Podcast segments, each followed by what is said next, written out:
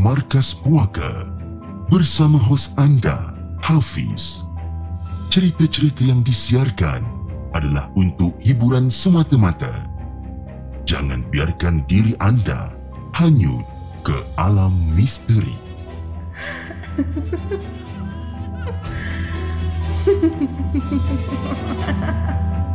Hello guys, Assalamualaikum. Welcome back to the segment. Nama aku Hafiz dan kepada siapa yang masih belum subscribe, aku harap korang boleh tekan butang subscribe dan kepada siapa yang dah subscribe, thank you so much guys for subscribing. Malam ni, Markas Puaka 4 hari bulan November. Bertemankan saya sekali lagi. Tapi sebelum tu guys, jom. Kita lain the intro.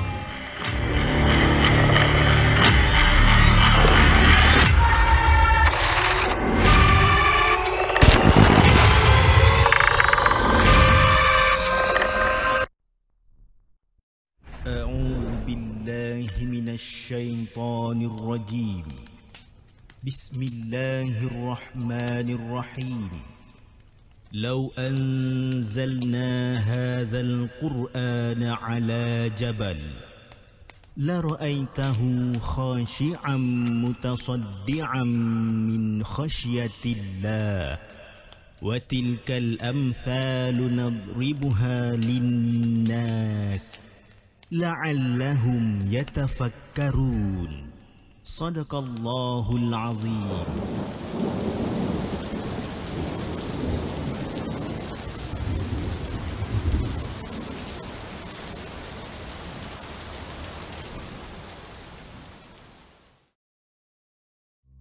Hello guys, Assalamualaikum. Welcome back to the segment. Apa khabar guys? Saya harap anda semua dalam keadaan sihat walafiat dan hari ini 4 hari bulan 11 bertemankan saya sekali lagi dalam satu lagi rancangan Markas Puaka di mana kita akan uh, berkongsikan tentang kisah-kisah seram yang telah dikongsikan kepada email di segmen dan juga yang mana kita ambil daripada blog-blog tempatan. Eh, mana aku punya ni ya? Punya banner, banner pun dah tak ada ah. Ah, betul. Tiba-tiba macam kosong pula. Okay. Anyway, uh, sebelum saya mulakan kita punya rancangan pada malam ni, saya ingin mengucapkan ribuan terima kasih kepada semua yang dah hadir. Antara yang terawal hari ini, kita ada Tangan Gaib selaku uh, moderator untuk malam ni. Kita ada Nuris, Reka Dev, One Type of Family, Azwan Uthman. Kita ada Jackie De Silva. Dia kata first time hadir hari ini. Uh, welcome home orang kata kan welcome home. Okay kita ada one of family Muhammad Wazir Arif Haika Abang Burhan kita ada Imis Fit Zulika Cik Faz Kak Aina selaku moderator. Kak Aina saya doakan supaya Kak Aina punya kesihatan uh, orang kata dia apa uh, bertambah baik dan segala urusan Kak Aina dipermudahkan. Okey jangan risau Kak Aina semuanya should be okay insyaallah. Okey kita ada seram kelam kita ada Meat Topu Zombie and then uh, dekat TikTok kita ada Ashraf Effendi kita ada uh, kita ada Muhammad Hafiz Abdullah kita ada Short Kikism uh, Reka Dave kita ada Farah Farahin dan kita ada Hasbullah Yusof. Okey alright. Uh, malam ni kita ada lebih kurang dalam. Banyak juga cerita malam ni yang disediakan. Tak tahu sama ada saya larat ke tak nak baca tapi kita, yang disediakan kita ada lebih kurang dalam 8 cerita yang kita nak ketengahkan pada malam ini okey tanpa masa guys jom. Kita mulakan dengan kisah kita yang pertama Kisah kita yang pertama yang dihantarkan oleh Ellie. Jom kita dengarkan.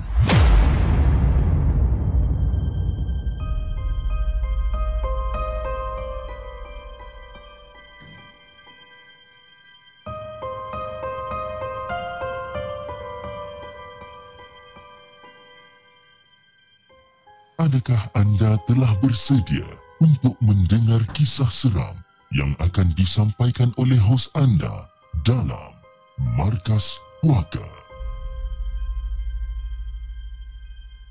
Assalamualaikum kepada Hafiz dan juga kepada semua penonton Markas Puaka. Waalaikumsalam warahmatullahi Dekat sini aku nak ceritakan kisah benar pasal nenek aku iaitu arwah nenek aku yang dia pun baru meninggal lebih kurang dalam 2 bulan yang lepas lah. Dan aku panggil dia makwa. Kan? Bukan makwa girlfriend eh, tapi orang Jawa memang uh, memang panggil makwa. Okey. Sebelum nenek aku meninggal, dalam 3 bulan macam tu dia sakit. Actually start dari daripada anak dia Pak Ngah meninggal sakit jantung secara tiba-tiba. Dan sejak tu dia demam sebab dia terkejut lah kan. Yalah anak dia sihat walafiat tiba-tiba pergi tinggalkan dia macam tu je. Kan? Jadi start dia jatuh sakit, demam sampai tak boleh bangun and then dia pun ah ada pula buasir, berak berdarah dan sebagainya. Nenek aku ni Fiz, sebenarnya dia sihat je. Ah, tak ada pun sakit-sakit ke apa. kan? Siap boleh cucuk tanam Bela ayam kan? Even umur dah 80 tahun pun Tapi Fiz Sejak dia sakit Dia terbaring je dekat katil Tak bergerak-gerak Senang cerita Buang air semua atas katil And then mak aku Gile-gile lah dengan adik perempuan dia Jaga mak dia orang Sebab rumah masing-masing tak adalah jauh mana pun Jadi Fiz Bila nenek aku dah terlantar dekat katil Mestilah dia tak solat ke apa kan Confirm lah dia tak boleh nak solat Yelah sakit macam tu kan Dan nenek aku pula masa tu Dia dah start nampak benda yang bukan-bukan Fiz ha? Sepupu aku iaitu Ima Anak Pak Andak eh? Diorang ni duduk rumah sebelah eh? Cerita yang nenek aku selalu cakap Yang dia nampak budak Thailand Budak lebih kurang dalam Keturunan kira macam bangsa Ataupun daripada negara Thailand ni ha? Lari-lari keluar masuk bilik nenek aku ni. Dia nampak budak ni. Dan Ima cakap lah macam Eh Nek mana ada siapa-siapa ni Kan? Nek Jangan cakap benda bukan-bukan ni Istighfar banyak-banyak ni Banyak-banyakkan selawat ni Jadi Fiz Makin parah bila nenek aku dah macam bukan nenek aku dah ha? Dan bila kita orang perasan Dia ni dah asyik mengacau.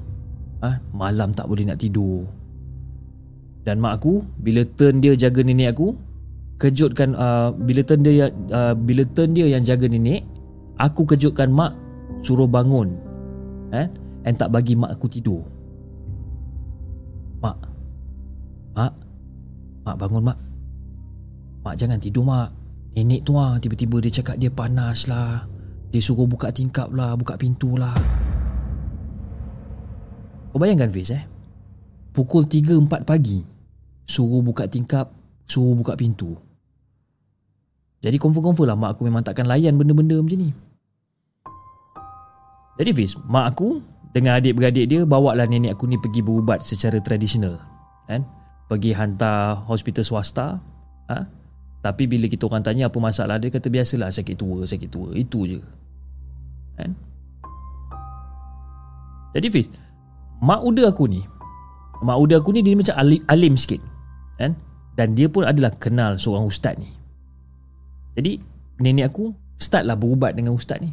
Dan masa hari berubat tu, dia suruh adik-beradik semua kumpul sama-sama. Dan dia start mandikan nenek aku. Then ustaz tu cakap Dia kata ada banyak benda yang uh, menumpang dekat nenek Sebab itu nenek aku buat perangai Aku macam Benda yang menumpang Benda apa ni kan? Dan nenek aku ni eh, Dia buat perangai Dengan air kencing dia Dengan najis dia. Ah, Dia pergi salit apa Celik-celik kat tada, ah, dekat cadar ah, Dekat selimut. Ah, Dia lumur semua najis-najis dia sendiri Kat seluruh badan dia. Dan bila kita tengok Fi daripada pandangan mata, uh, mata kasar Nenek aku ni macam orang gila pun ada juga. Ada lagi perangai dia. Dia suka sangat marah-marah. Kan? Dah sakit terlantar pun Still ada kudrat Nak marah orang. Aku cakap pelik betul. Jadi Fiz Bermulalah sesi berubat tu. Dan ustaz pun mulalah Baca ayat Quran. Dan ustaz mula mandikan nenek aku ni. Dan lepas mandi tu Ustaz dia macam ambil gayung okay, Dia cedok air Dan dia dia And satu persatu dia buang. Eh? Dia ambil air Lepas tu dia buang. Dia cedok air dia buang. Dia cedok air dia buang. Kita orang macam pelik lah Tengok ustaz ni kan Macam apa hal ustaz ni kan? Lepas tu dia cedok lagi sekali. Dia buang. Ah, ni Pontianak. Ah, yang ni langsung Dan begitulah seterusnya Fiz. Segala macam makhluk yang ustaz ni sebut Masa mandikan nenek aku ni. Almost semua benda lah ha? Toyol, jembalang, pocong, macam-macam lagi. Jadi kau bayangkan Fiz eh? Bila kita dengar ustaz tu buang air dalam gayung tu Sambil cakap yang dia nampak benda-benda ni semua Dah tentu-tentu kita seram Fiz. Even tengah hari pun berdiri uh, tegak bulu roma ni bila dengar ustaz cakap macam tu. Jadi bila dah selesai sesi tu, ustaz pun macam uh, sekarang ni kita tawakal je. Ada dua kemungkinan nenek kamu ni akan beransur sihat dan benda-benda tu akan pergi jauh daripada diri dia ni. Kita tawakal je lah. Dan ternyata Fiz, seminggu selepas dia berubat, nenek aku pergi tinggalkan kita orang. Dia pergi buat selama-lamanya Fiz. Tapi sebelum dia pergi, setiap anak dan cucu yang dia jumpa, dia akan minta peluk. Ada dalam 2-3 hari sebelum dia pergi tu ah, Dia cakap lah dekat mak aku Cakap dekat makcik-makcik aku ah, Dekat pakcik aku Even cakap dengan aku adik-beradik semua Dia kata dia nak peluk Dan bila kita orang peluk Pis eh Dia punya pelukan tu macam syadu sangat lah kan? Syadu sangat. Seolah-olah dia macam tahu Yang dia akan pergi buat selama-lamanya. Dan aku ni pula adalah cucu yang paling rapat dengan dia. Tapi aku rasa terkilan jugalah. Aku rasa terkilan sebabkan aku tak dapat nak jumpa dia buat kali terakhir sebelum dia meninggal ni. Kan? Itu je lah yang aku nak kongsikan dengan Hafiz dan juga semua penonton The Segment. Al-Fatihah Makwa Eli rindu sangat dekat Makwa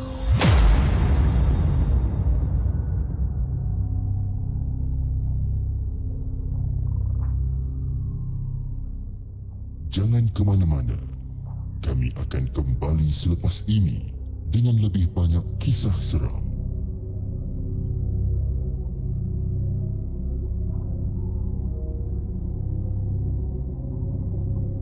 Itu dia guys, kisah yang dikongsikan oleh Ellie dengan kisah dia yang berjudul Benda Menumpang Mau.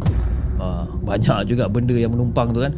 Tapi itulah dalam cerita ni pun dia tak ada cerita yang macam mana nenek dia boleh kena benda-benda macam ni sama ada, ada, ada orang hantar ke ataupun dia terlanggar salah tempat ke apa ke kan dia tak ada menceritakan benda tu tapi uh, dia punya kesudahan cerita ni pun macam agak agak menyedihkan juga disebabkan uh, arwah nenek ya, ataupun arwah makwa kan dia macam dah tahu-tahu yang dia akan pergi buat selama-lamanya dia minta peluk cucu kan dia minta peluk anak-anak ah, itu part tu macam agak sedih sikit lah. Ok terima kasih Ali di, atas satu perkongsian yang menarik uh, sebagai pembuka tirai untuk malam ni. Ok uh, kita ada Shizuka Princess welcome to Janglot terima kasih kerana uh, sudi untuk join as a family uh, dalam uh, dalam uh, channel The Segment. Ok welcome to Janglot and hopefully you enjoy your stay. Ok alright jom kita uh, bacakan kisah kita yang kedua. Chip nak request mengilai satu kali. Ha, Kita yang mengilai-mengilai ni Kita tak boleh buat selalu. Bila kita buat selalu Nanti benda tu dah Apa kata dah tak jadi eksklusif. Bila dah tak jadi eksklusif Nanti nanti macam orang-orang boring. Ha, Kita Once in a while kan Sebulan sekali Sebulan dua kali boleh lah kan? Semalam dah bagi cukup ha, kan? Okay jom kita dengarkan Kisah yang kedua Kisah yang dihantarkan oleh Nurul Jom kita dengarkan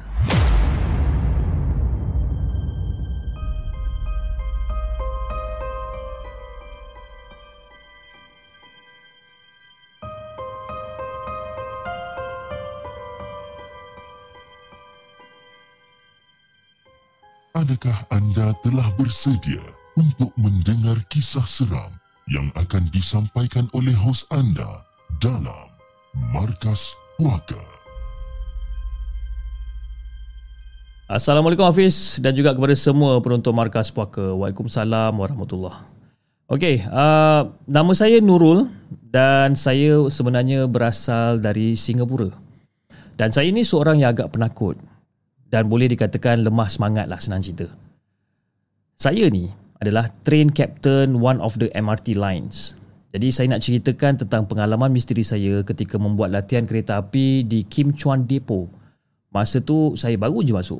Jadi kenalah orang kata pergi training 3 bulan eh, sebelum boleh officially drive the train. Dan jadi Fish, cerita ni berlakunya pada tahun 2008. Eh, sorry, 2018. Jadi Fiz, jalan nak masuk ke depo ni di mana all the trains were stable, okay? Ataupun parking dekat basement dan nak jalan ke sana kita kena lalu satu tempat ni macam waste lah kan. Dia macam besar sangat tempat ni dan juga berbelok-belok. Jadi Fiz, ada beberapa orang staff pernah juga sesat dekat dalam maze tu ataupun dekat dalam jalan tu ha, walaupun papan tanda dah diletakkan untuk ke arah stabling ha, yang mana kita nak pergi ni. Jadi Fiz Tempat maze ni Ataupun jalan nak pergi ke tempat tu Memang agak sunyi sikit. Dan selalunya Biasalah kita akan berjalan seorang lah. Kalau nasib ah, Dapatlah jumpa staff lain yang Masa tu apa berjalan juga dekat kawasan tu Kira macam lega lah juga kan. You just imagine Fiz eh Tempat tu dah lah panas. Ah, Seorang-seorang Sunyi pula tu. And the best part Fiz Kita kena jalan pukul 3-4 pagi untuk naik train ha? untuk ambil train tu pukul 3-4 pagi. Jadi Feb, ada pada satu hari ni saya dengan beberapa orang uh, rakan sekerja saya, uh, satu batch dengan saya ni, kita orang tengah ada training tau. Ada training untuk belajar macam mana nak uh, nak mengendalikan pintu kereta api ni ataupun pintu train ni. Macam mana nak buka secara manual, uh, macam mana nak handle kalau ada kan apa kalau adanya kerosakan dan sebagainya. Dan dalam kelas tu ada lebih kurang dalam 18 orang. Jadi Fiz saya dengan teman saya Ikin ni, kita orang ni memang dah habis training pasal pasal pintu, pasal pintu kereta api ni. Jadi kita orang berdua duduklah dekat penghujung gerabak kereta api tu, kita orang duduk dekat hujung sedangkan yang lain masih berada dekat tengah-tengah. Okey, masih lagi belajar dekat situ dan jarak kami berdua dengan teman-teman uh, teman-teman lain lebih kurang dalam 70 meter lah. Lebih kurang. Jadi biasa Fiz eh? Bila kita berdua dengan kawan kan? Boleh dikatakan kawan baik jugalah eh? Tengah sambil uh, berbual bergurau senda dengan Iki ni. Tiba-tiba ada salah satu pintu kereta api ni yang dekat dengan saya dengan Iki ni bergoyang dengan kuat Fiz macam ada orang nak buka pintu tu pun ada juga dan masa dengar bunyi itu Saya dengan Iki macam terdiam. Macam eh Ikin You dengar tak apa benda yang dengar? Dan Ikin masa tu angguk je. Dia angguk. Jadi just imagine eh Saya dengan Ikin tengah bersembang mula-mula ah Tengah bergelak ketawa. Dan bila dengar bunyi benda tu Kita orang dua orang terus diam Tengok antara satu sama lain masa tu Dan lepas tu kita orang tengok dekat pintu jadi untuk untuk sedapkan hati saya ni Saya pun cakap lah Oh Ikin tak apalah kot I, I rasa itu mungkin budak-budak kat depan kot ha, Budak-budak tengah training pintu agaknya Tak ada apalah Dan kita orang pun bersembang lah balik Sembang punya sembang punya sembang Kali kedua benda tu jadi lagi Ish Time tu Fiz Bulu roma kita orang ni memang dah meremang dah Fiz ha? Sebab apa tau? Dalam banyak-banyak pintu. Pintu tu je yang bergoyang Macam orang nak paksa buka pintu train tu daripada luar. Macam saya katakan tadi kat situ dah lah sunyi. Kan?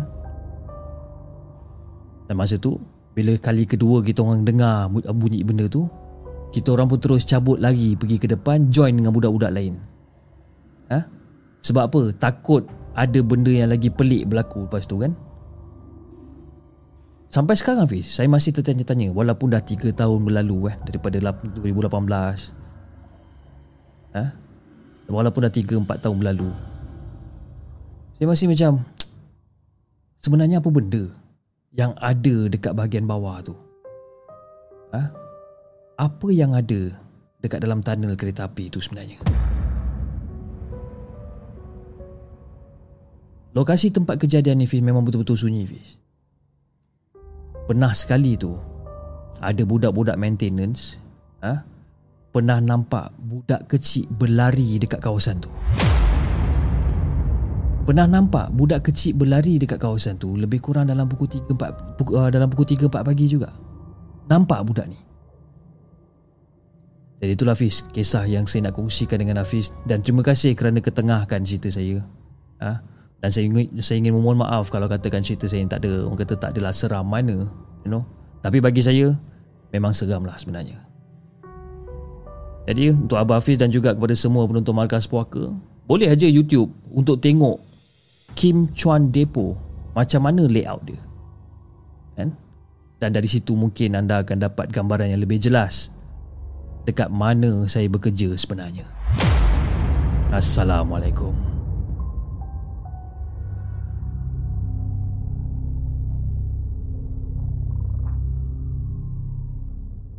Jangan ke mana-mana. Kami akan kembali selepas ini dengan lebih banyak kisah seram.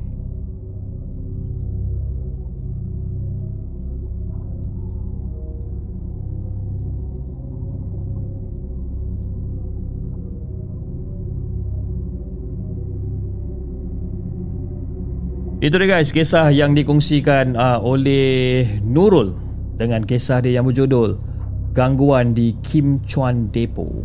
Uh, Kim Chuan Depot eh. Okey, kejap lagi kita cuba untuk tengok macam mana dia punya dia punya layout uh, Kim Chuan Depot. Okey. Alright, jom kita kita dengarkan kisah kita yang seterusnya. Kisah yang dihantarkan oleh Siti. Jom kita dengarkan.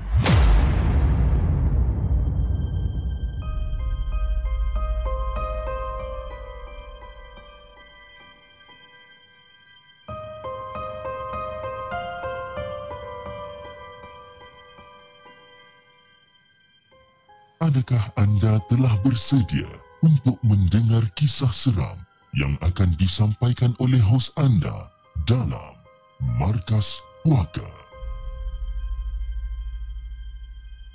Assalamualaikum semua. Waalaikumsalam warahmatullahi.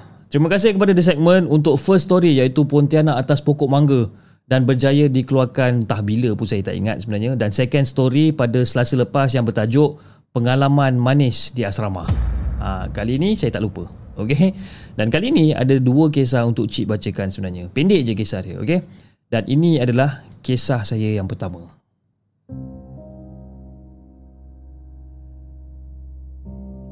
Sebenarnya Fiz, kisah yang pertama ni masih lagi kisah aku tinggal dekat asrama sekolah. Alright. Jadi pada jam pukul 3 pagi, aku terbangun daripada tidur dan aku beranikan diri untuk menuju ke dom 12 yang berada di tingkat atas untuk mengejutkan seseorang ataupun mengejutkan seorang rakan aku sebab kita orang dah berjanji untuk melakukan kiamulai sama-sama di uh, dekat surau pada waktu tu. Dan aku perkenalkan kawan aku ni sebagai Tina lah eh. Bukan nama sebenar. Jadi Fiz, bila sampai je dekat tingkat 12 Aku pun kejutkan Tina kan Tina Tina Dan Tina bangun ha. Tina Kita nak pergi camp mulai kan Jom kan? Bangun Pergi mandi dulu ha? Bersih-bersihkan diri dulu Lepas tu kita pergi camp mulai jom Kan kita dah janji Sementara kau nak pergi mandi ni ha, Biar aku siap-siapkan pakaian Untuk kita solat camp mulai nanti Jadi masa tu aku pun dengan orang kata dengan naifnya, ha? tanpa berfikir panjang. Hilang takut aku waktu tu sebab aku nampak macam ada orang pergi ke tandas tau. Aku macam ah, okey lah. Dia pun nak bangun apa semua kan. Jadi aku pun macam aku terasa aku nak mandi juga fish. Aku turun balik ke bawah.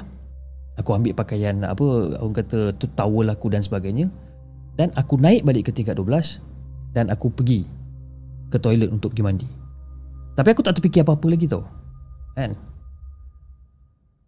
Jadi aku pun Mandilah berkemban eh, Dekat dalam toilet tu dekat de, Kira dekat dalam toilet tu ada kolah. Okey, dekat bahagian luar kolah tu. Dan masa aku tengah mandi Mandi, mandi, mandi, mandi Aku nampak dah tak ada orang dekat tandas Masa tu.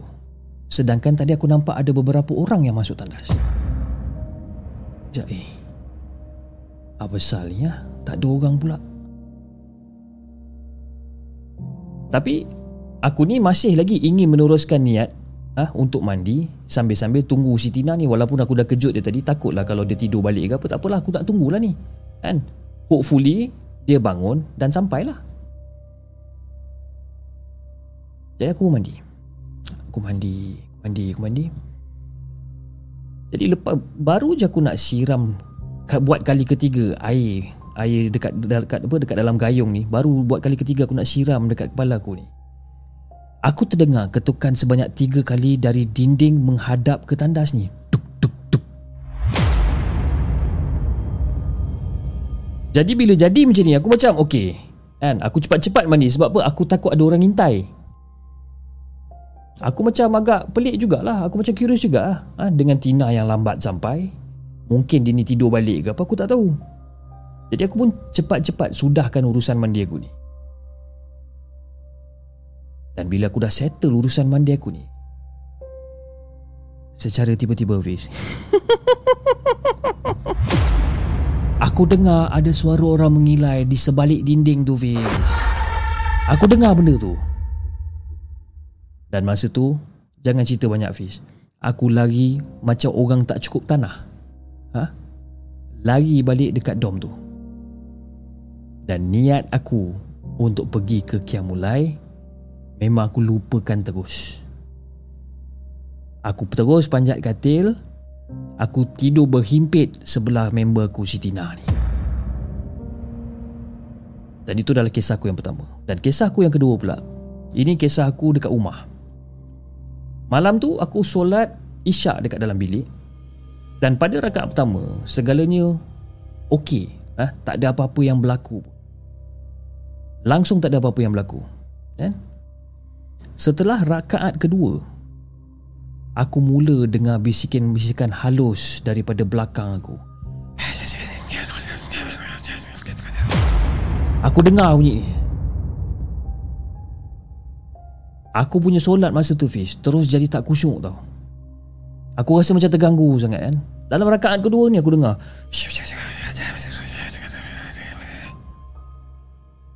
Macam ish aku aku aku rukuk bangun aku sujud. Masuk rakaat ketiga. Dan masa masuk rakaat ketiga ni aku cuba amati betul-betul apa benda bisikan ni sebenarnya. Dan apa yang aku dengar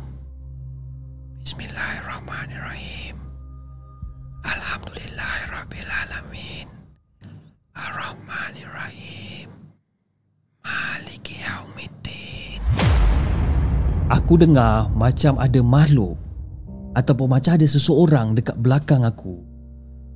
Tengah baca Al-Fatihah Fiz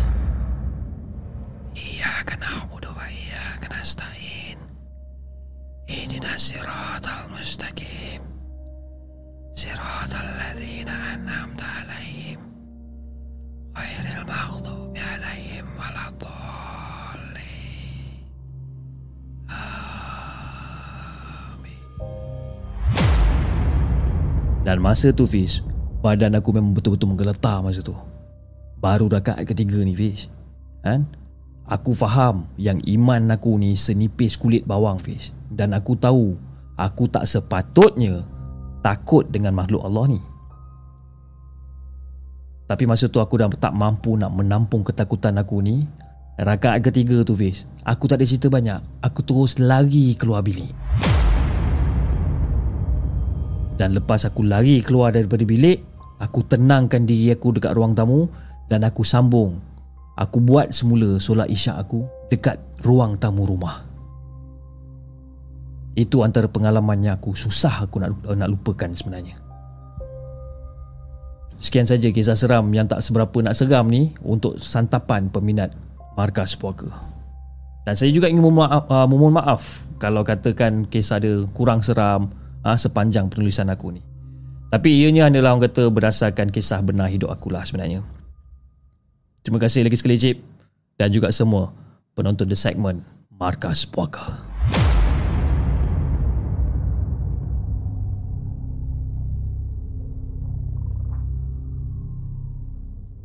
Jangan ke mana-mana.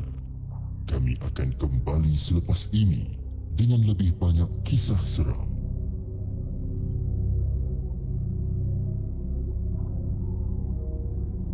Itu guys kisah yang dihantarkan.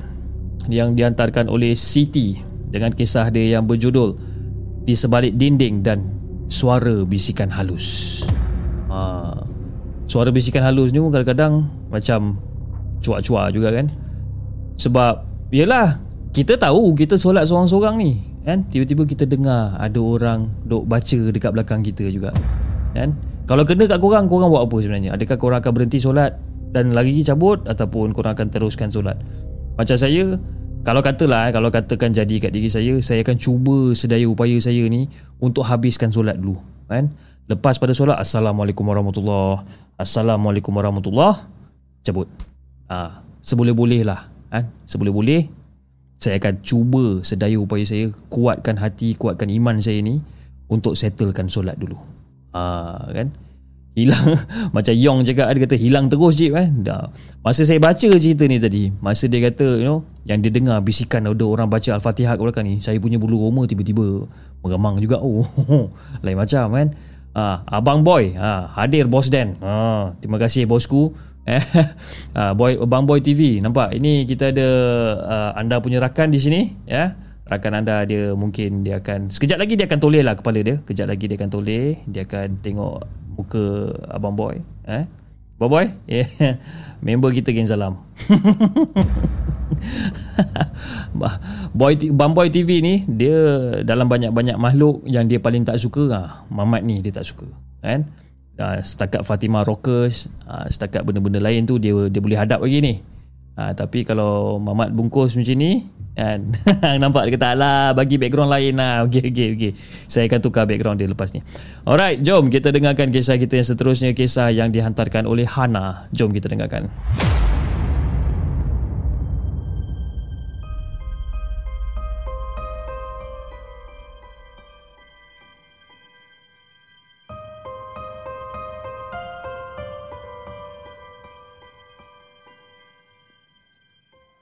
Adakah anda telah bersedia untuk mendengar kisah seram yang akan disampaikan oleh hos anda dalam Markas Puaka? Assalamualaikum kepada Hafiz dan juga kepada semua penonton Markas Puaka. Waalaikumsalam warahmatullahi Nama aku Hana dan semua ini terjadi ketika aku berusia 15 tahun. Membesar di dalam kampung yang hampir semua penduduk dia merupakan petani yang mengusahakan sawah padi membuatkan hampir setiap rumah dekat dalam kampung ni terdapat sawah padi dekat belakang dia. Termasuklah dekat belakang rumah keluarga aku ni sebenarnya. Jadi Fish, nak bagikan gambaran eh, sebuah patung yang dipacakkan berhampiran dengan uh, berhampiran dengan uh, batas eh yang bertujuan untuk menghalau burung. Okey? Dan ia adalah sebuah patung orang-orang. Okey? Bentuk fizikal orang-orang ni yang dibuat tu tak adalah orang kata menakutkan sangat. Walaupun bersaiz besar kerana keadaannya ha, yang dipakaikan topi jerami ha, dengan kemeja biru ber, bercorak kotak-kotak kan?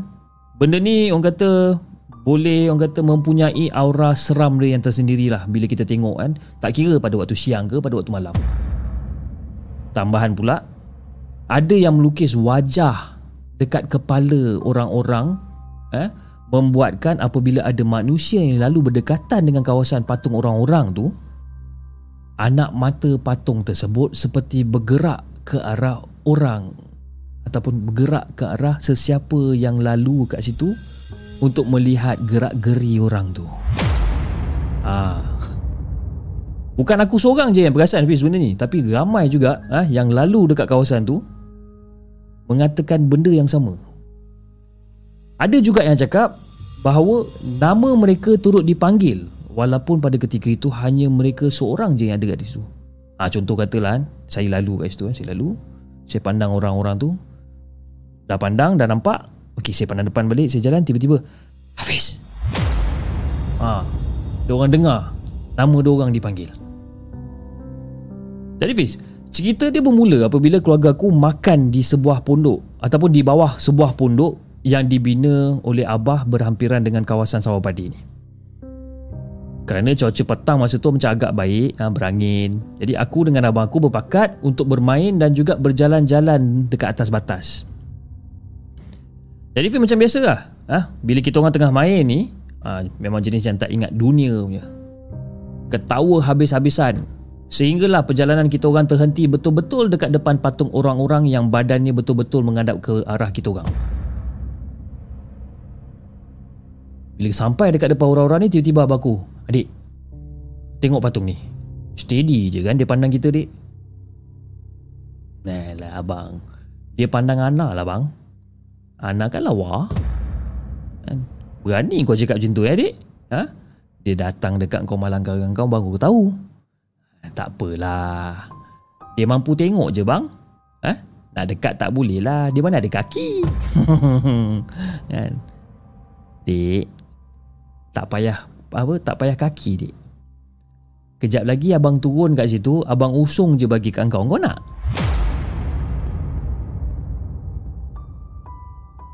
Jadi Fiz, tanpa berfikir panjang, abang aku turun dekat situ, cabut keluar patung orang-orang tu daripada tanah dan kejar aku sambil mengusung patung orang-orang tu. Apa lagi menjerit-jerit lah aku sambil berlari sehingga kan kami berdua sampai balik ke pondok yang dah kosong. Mungkin disebabkan abah dengan mak pun mungkin dah masuk rumah lah kot memandangkan hari pun dah hampir senja kan. Jadi, yang ada dekat situ hanyalah aku dan abang aku dan juga patung orang-orang yang dicabut oleh abang aku tadi. Jadi masa abang aku letak patung orang-orang tu kat tepi, aku pandang je patung ni kan. Lama aku pandang patung ni. Dan secara tiba-tiba aku rasa macam ada satu perasaan yang kurang senang sikit. Sebab apa tau Fiz? Lagi lama aku pandang, aku dapat lihat mata orang-orang tu seakan-akan memandang ke arah aku yang berada di sisi kanan dia. Mata dia berubah walaupun pada hakikat anak uh, anak mata patung tu dilukis menghadap ke hadapan. Okey. Jadi bila aku gerak badan aku sikit aku nampak mata orang-orang tu macam Bergerak mata orang tu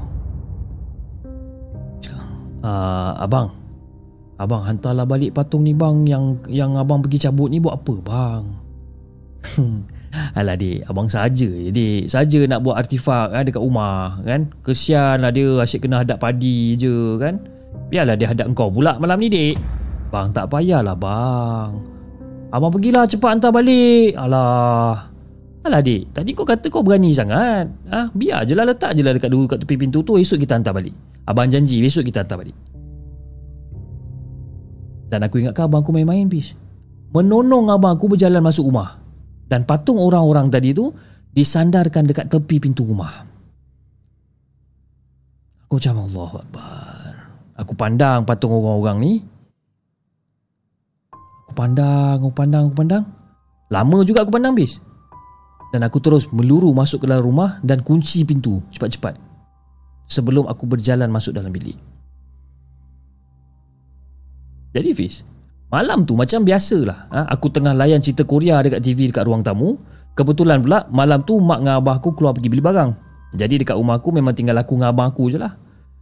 Jadi masa tengah seronok-seronok tengah layan apa eh, cerita Korea kat TV ni, tiba-tiba abang aku yang terperuk daripada tadi dalam bilik keluar daripada dalam bilik dalam keadaan kelang kabut meluru kat aku. Ana, Ana, Ana, Ana, cepat Ana, Ana, cepat, cepat, cepat, cepat. Cakap, ah, abang kau kena kenapa bang?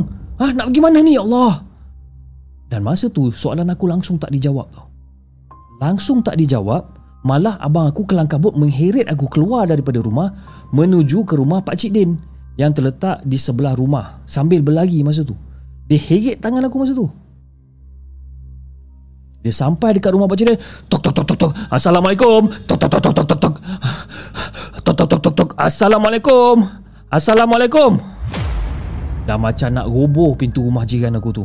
Ha? Bila bila abang abang ketuk pintu tu. Sehinggalah pintu tu dibuka daripada dalam. Belum sempat Pak Cik Din jawab salam, abang aku terus heret aku ke dalam rumah Pak Cik Din sebelum tutup pintu. Aku terbang tutup pintu. Lepas tu pakcik dia macam Eh eh kau ni Man Dah kenapa kau datang sini malam-malam ni Man Tolong Tolong pakcik Din Tolong Man Tolong apa ni Man? Ha? Cuba kamu cakap elok-elok Man. Ha? Mak ayah kamu mana Man? Ah, pakcik Abah dengan mak keluar beli barang Ana pun tak tahu kenapa abang jadi macam ni. Abang datang seret Ana datang sini. Tiba-tiba dia keluar daripada bilik Lepas tu dia tarik tangan Ana. Jadi masa tu keadaan macam renggang uh, apa keadaan macam tegang sekejap. Kan? Dan lepas pada tu barulah abang aku buka mulut untuk bercerita setelah beberapa minit dia tenangkan diri dia. Pak Cik Din Tadi Waktu saya dalam bilik saya dengar nama saya ada orang panggil. Dan orang tu ada panggil nama Ana. Tapi dipanggil tiga kali. Mula-mula saya ingatkan imajinasi saya je. Saya pun buat buat tak tahu je lah. Tapi tiba-tiba ada orang ketuk tingkap saya Pak Cik Din. Jadi saya ingatkan kawan saya lah yang ketuk. Kan? Sebab sebabkan saya dengar nama saya kena panggil, saya dengar nama Ana kena panggil. Jadi saya ingatkan kawan saya lah yang ketuk tingkap tu. Tapi bila saya buka je tingkap tu, saya nampak terus patung orang-orang tu berdiri tegak tengok saya Pak Cik Den. Eh, Man. Sabar, Man. Kau jangan kelang kabut macam ni, Man. Cerita pelan-pelan. Pak Cik Den, saya takut lah Pak Cik Den. Ah, nak kata ada orang pacak patung tu lantai konkrit Pak Cik Den. Ah. Tapi memang betul dia berdiri tegak Pak Cik Den. Dia berdiri tegak. Bersandar pun tak ada Bersandar pun tidak Pak Cik Din ha? ha? Itu yang saya lagi Saya keluar Saya heret Ana datang sini Pak Cik Din Dan daripada cara abang aku cerita ni Fiz Riak muka dia ni memang jelas menunjukkan yang dia ni tak tipu langsung. Dan Pak Cik Din Dan aku terdiam sekejap Sebelum Pak Cik Din buka mulut. Man. Kamu yakin apa benda yang kamu nampak ni Man? Pak Cik Din Takkanlah saya nak tipu Pak Cik Din dengan hal-hal macam ni Pak Cik Din. Kalau Pak Cik Din tak percaya ah, Cik Din pergilah tengok sendiri Hmm. Okay Kau tunggu sini kejap. Dan masa tu Pak Cik Din terus sarungkan baju dia Dan dia pun melangkah keluar daripada rumah Menuju ke rumah kita orang. Dan aku dengan abang aku follow daripada belakang. Dan sampai je dekat depan rumah, perasaan tak sedap tu dah mula menyelubungi kita orang tambahan pula aku dapat uh, dapat lihat depan pintu rumah yang tengah terbuka setengah ni uh, dan aku dapat lihat keadaan kerusi meja yang dah tunggang langgang. Yalah sebab masa abang aku tarik aku tadi, uh, of course pintu semua tak sempat nak tutup kan. Jadi bila aku nampak kawasan dalam rumah ni, kerusi-kerusi semua tunggang langgang please kapet tadi yang elok terus dah berlipat sana berlipat sini seolah-olah macam ada orang tolak tarik benda ni dan tiba-tiba abang aku Allah Akbar. Lupa kunci pintu pula dah. Kalau mak tahu mau mengamuk mak aku ya Allah. Tiba-tiba abang aku macam ni. Man Ana baca ayat kursi banyak-banyak. Jangan berhenti eh.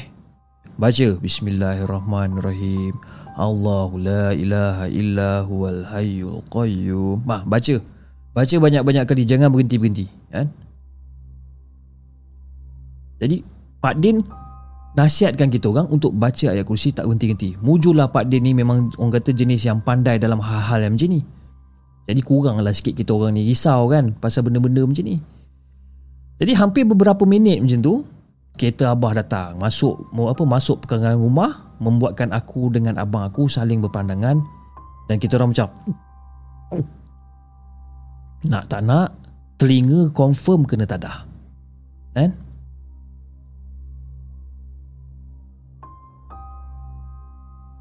dan secara tiba-tiba mak aku turun daripada kereta abah aku turun daripada kereta dan mak aku terus buka mulut. Ha, itulah. Ha? Bawa balik lagi barang sebarangan balik rumah. Ha, tengok apa dah jadi sekarang. Kan? Antara lebih kurang macam itulah ha, letiran mak dengan abah masa tu setelah dengar cerita kita orang ni. Sempat jugalah telinga abang aku ni kena kena kena pulas. Dan aku ni pula diberikan satu cu, uh, cubitan. Uh, cubitan yang orang kata agak kuat jugalah. Dan tiba-tiba Pak Din macam Man Ikut Pak Din masuk dalam uh, Abang, Akak, Ana uh, Tunggu sini ya Man Ikut Pak Din masuk dalam Dan abang aku just follow je lah daripada belakang Dan setelah orang kata beberapa ketika menunggu dekat luar Abang aku keluar bersama-sama dengan Pak Cik Din Mengusung patung orang-orang yang dibawa oleh abang aku petang tadi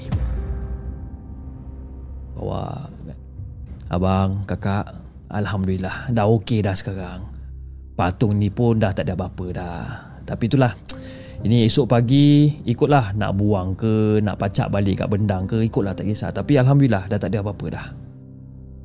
Masa tu Pak Din terangkan dekat mak dengan abah masa tu.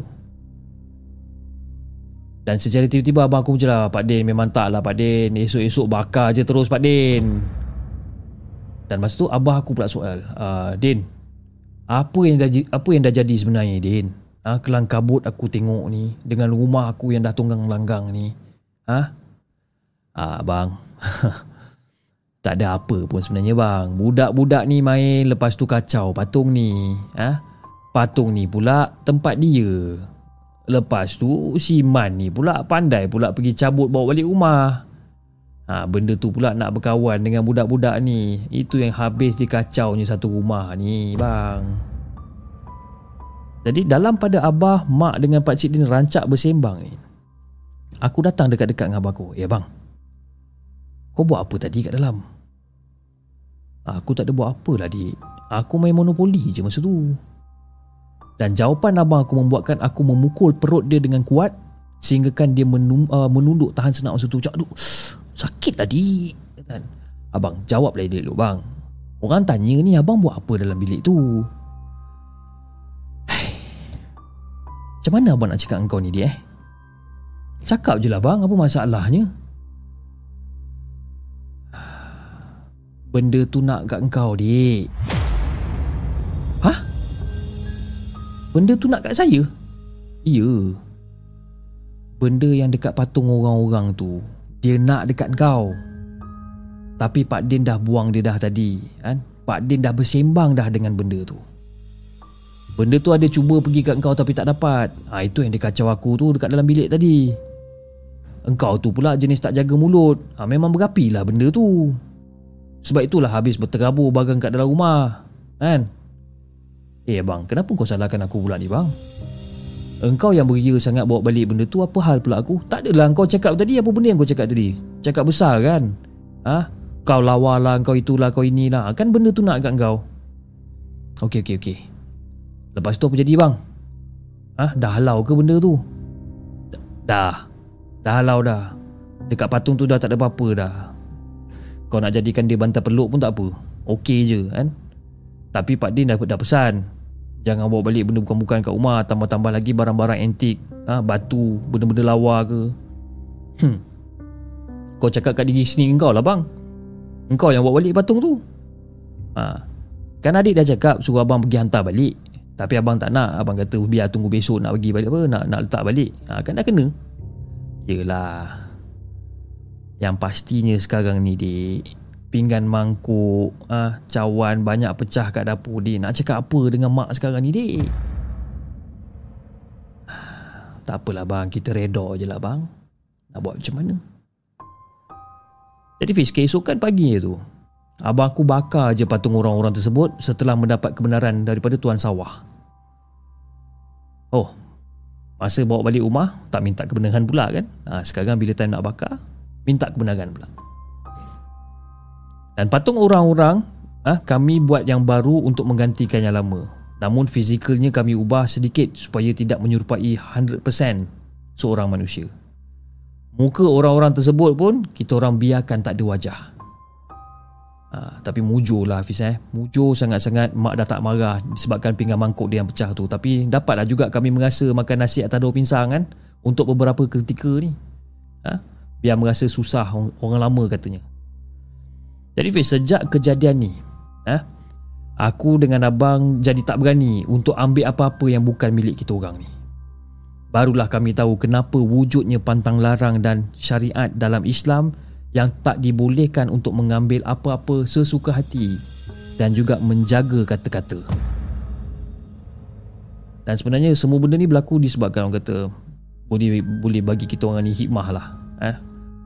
supaya kita ni jadi lebih lebih berhati-hati. Jadi itulah Hafiz, kisah yang aku nak kongsikan dengan Hafiz dan juga semua penonton markas puaka. Assalamualaikum.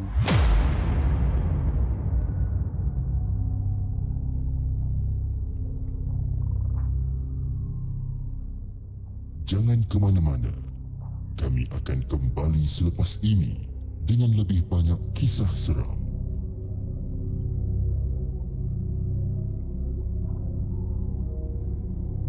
Itu guys kisah yang dikongsikan oleh Hana dengan kisah dia yang berjudul Orang-orang Belakang Sawah. Ha okey. Dalam cerita ni, okey saya nak tanya pendapat anda lah. Dalam cerita ni siapa yang salah sebenarnya kan? Entah siapa yang salah. Ha, siapa yang salah dalam cerita ni? Sama ada adik dia ke abang dia? Kan? Bagi saya dalam cerita ni dua-dua salah tapi Hana punya salah ni dia mula-mula dia cakap besar kan? Tapi dia dah perbetulkan kesalahan dia bila dia dah rasa tak sedap hati dan dia suruh abang dia pulangkan balik ataupun pergi letak balik orang-orang tu dekat dekat tengah-tengah sawah kan? Tapi abang dia ni pula boleh tahan degil kan? Bawa balik rumah. Ha, kan dan mendapat ha, itulah cerita dia kan? Tapi bila dia cerita pasal pinggan mangkuk kat belakang tadi tu kan? Pinggan mangkuk yang pecah ni kan?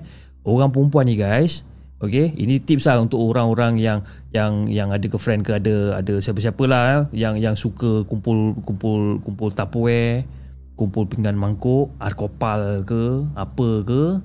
Ha, benda-benda ni sensitif guys. Dia orang ni kalau setakat orang kata pecah cawan IKEA ke, pecah cawan biasa dia orang okey. Ha, tapi pot Marion punya cawan kau jangan pecahkan. Ha, Tupperware tolong jangan hilangkan. Ha, arkopal ke apa tolong jaga baik-baik. Ha, ini ini pesanan aku lah kan sebab apa? Sebab saya pun tak tahu kenapa Tupperware dengan Port Marion ni adalah satu benda yang orang kata kalau hilang, kalau jahanam benda ni memang perang dunia ketiga kan. Ha. Macam tu lah lebih kurang kan. Ha, tapi korang make sure kena jaga-jaga lah eh. benda-benda macam ni Tupperware, Arkopal. Arkopal eh. Nama Arkopal. Aduh ya. Okay. Wah, ini cerita yang seterusnya macam best juga ni. Kejap eh. Cerita yang seterusnya. Okay. Cerita yang seterusnya uh, Oh Okay cerita yang seterusnya. Sebenarnya cerita ni dihantar daripada salah seorang penonton kita dari saluran TikTok Okay Tapi kita akan baca selepas ni Kita akan take a break for 2 minutes. Jangan ke mana-mana guys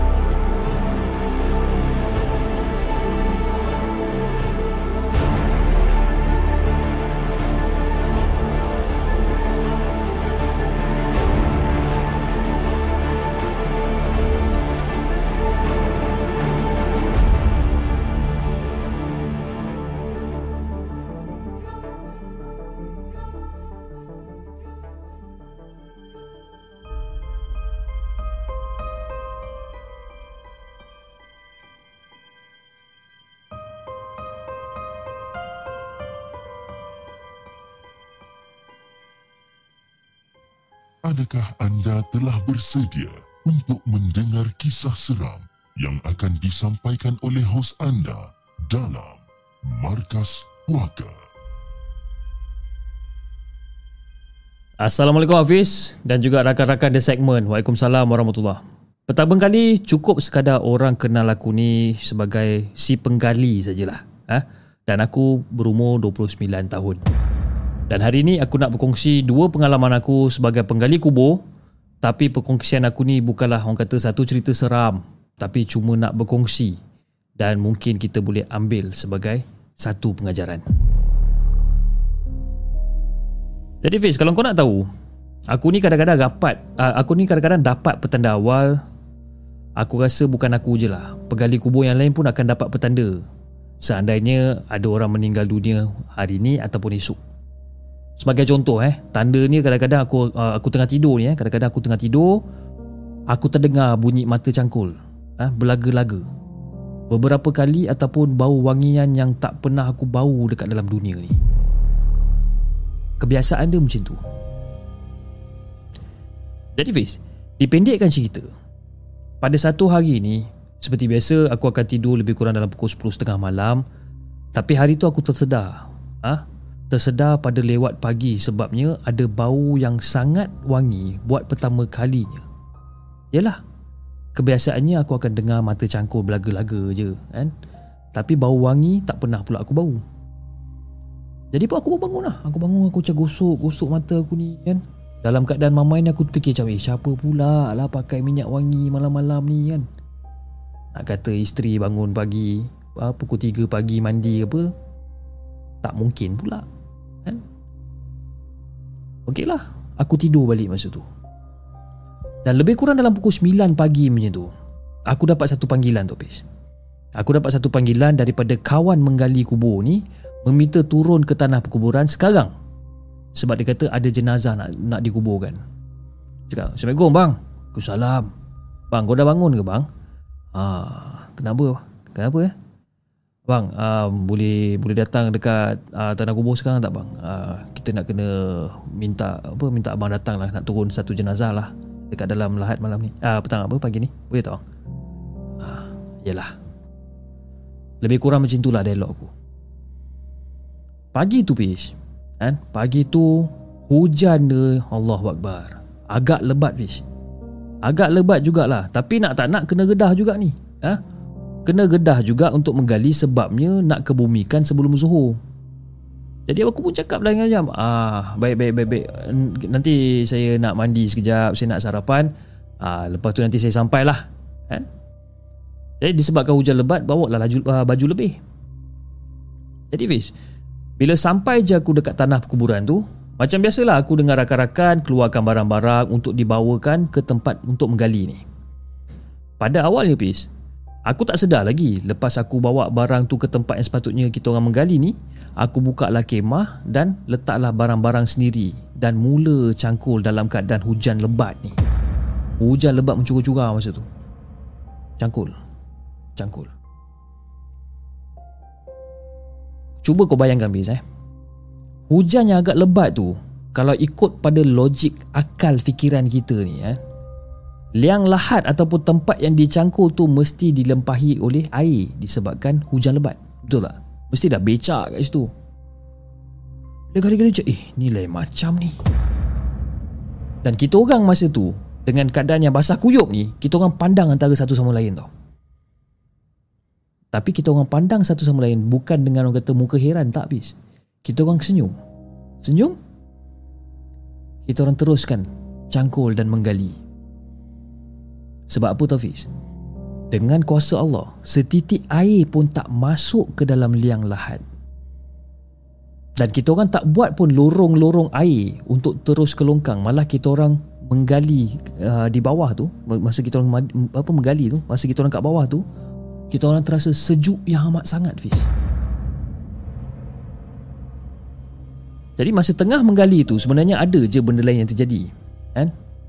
Dah lah air tak turun masuk dalam liang lahat. Sambil-sambil menggali tu Angin pula orang kata tiup ah, Sepoi-sepoi bahasa tiup kat situ. Diikuti dengan bau harum Yang aku bau malam tadi. Aku ingat bau tu. Kebiasaannya Fiz eh, kebiasaannya kalau kita orang menggali ni akan mengambil masa 1 hingga 2 jam bergantung kepada beberapa ah bergantung kepada berapa kaki tangan yang turun untuk membantu. Kebiasaannya. Tapi pagi tu kita orang berempat ni siap dalam masa sejam setengah. Kan empat orang je ni sejam setengah settle. Kan? Jadi lepas selesai menggali ni kita orang semua kembali ke pondok dan kami mengambil barang untuk berehat sekejap. Kan? Berehat lebih kurang dalam setengah jam macam tu barulah kami hubungi pihak masjid mengatakan liang lahat dah siap dan selepas setengah jam kita orang kembali ke liang lahat untuk tengoklah kod-kod kalau ada air masuk ke apa ke. Dan seperti yang tak dijangkakan Fiz eh, eh seperti uh, uh, seperti yang yang kita orang jangkakan ha?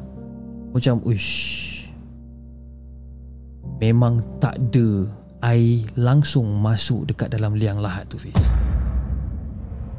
Bila aku tengok liang lahat tu macam kering macam tu kan aku macam uish hebat betul lah malam arwah ni Yalah rezeki dia ketika arwah masih hidup kan Aku ingat kan Aku ingatkan perkara-perkara di luar jangkaan ni Habis sampai situ je bis kan? Tapi tak Ada lagi perkara luar jangkaan yang berlaku Lepas kita orang berehat tu Aku aku kata bolehlah ha, Datang ke tanah perkuburan dari uh, dari jauh Kita orang boleh nampak van jenazah kan? Van jenazah dekat depan Dan berpuluh kereta ikut daripada belakang Kita orang nampak benda ni Nak tahu tak bis? Van jenazah tu berhenti je dekat tepi liang lahat.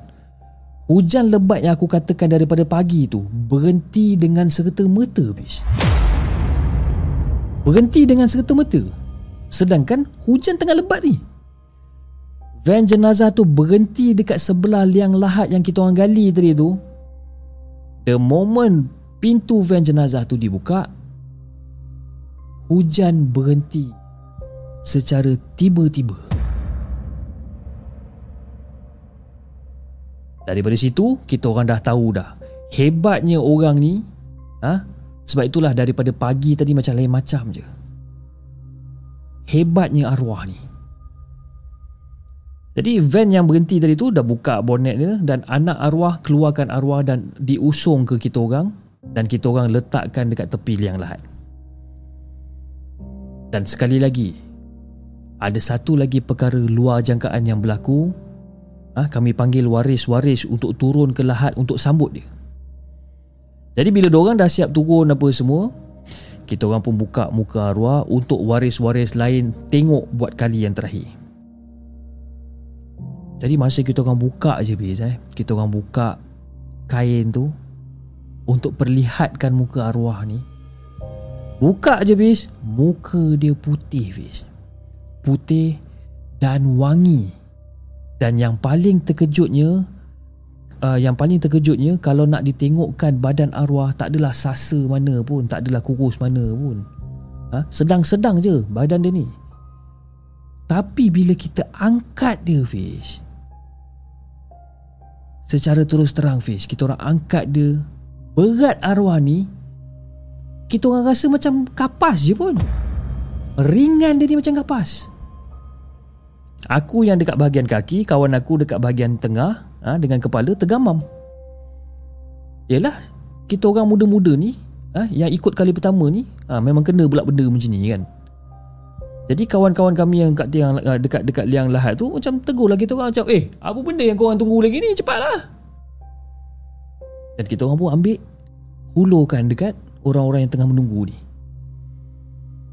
Jadi yang menimbuskan tanah masa tu dibuatkan oleh waris-waris arwah ni.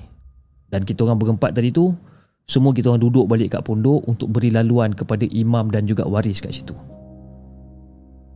Masing-masing masih lagi tergamam ha, dengan kejadian yang berlaku daripada awas ha, daripada awal sampailah menimbus ni. Dan tergamam kita orang, terkejut. Dan habis je urusan imam dan arwah kami uh, habis je urusan imam dan arwah kami pun kembali ke sana untuk kemaskan sedikit-sedikit sebelum kami pulang. Jadi Fiz, kesimpulannya kat sini Fiz, setiap orang ada cerita di akhir hidup dia macam mana, ha? macam mana dia buat orang, macam mana gitu, macam mana gini, kan? Ada cerita dia. Dan aku juga ingin memohon maaf uh, memohon maaf kepada Hafiz dan juga kepada semua penonton markas puaka. Ha? Sebab apa? Sebab cerita aku ni lari daripada genre horror story ataupun kisah seram. Cumanya aku sekadar nak berkongsi lah apa yang aku alami ataupun apa yang aku dah experience sebelum ni. Sekian. Terima kasih.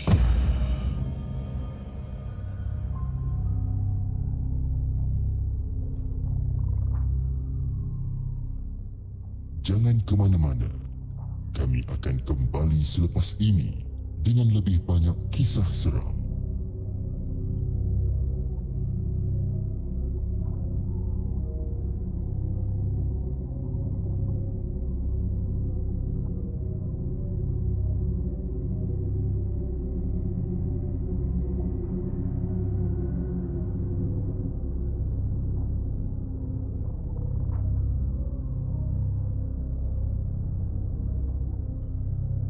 Okey guys, itu dia kisah yang dikongsikan oleh rakan kita yang uh, yang, yang juga uh, penonton da, dari saluran TikTok dengan nama samaran dia ataupun nama pena dia si penggali kubur uh, dengan kisah dia berjudul Diary si penggali kubur.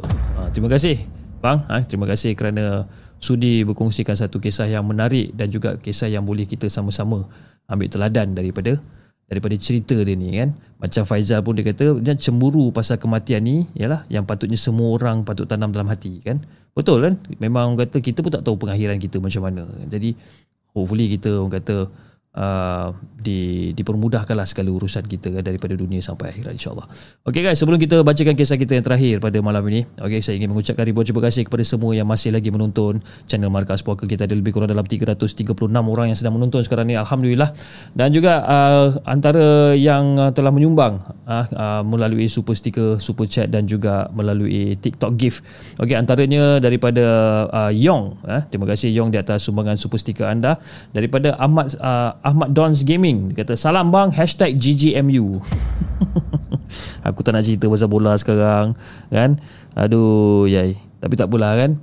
Uh, Manchester apa Manchester United tengah tengah orang kata tengah bangkit sekarang ni alhamdulillah. Okey tapi tak tahu lah tak tahu tak tahu orang kata tak tahu sampai bila.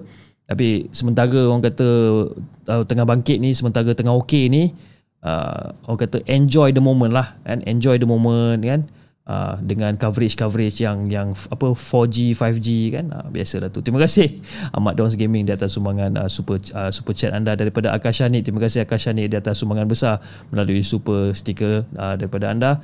Daripada Jardin Jumat daripada Singapura terima kasih Jardin Jumat di atas sumbangan uh, super sticker anda. Daripada uh, Sal uh, Salasia Salasia Napia, Salasia binti Napia. Terima kasih.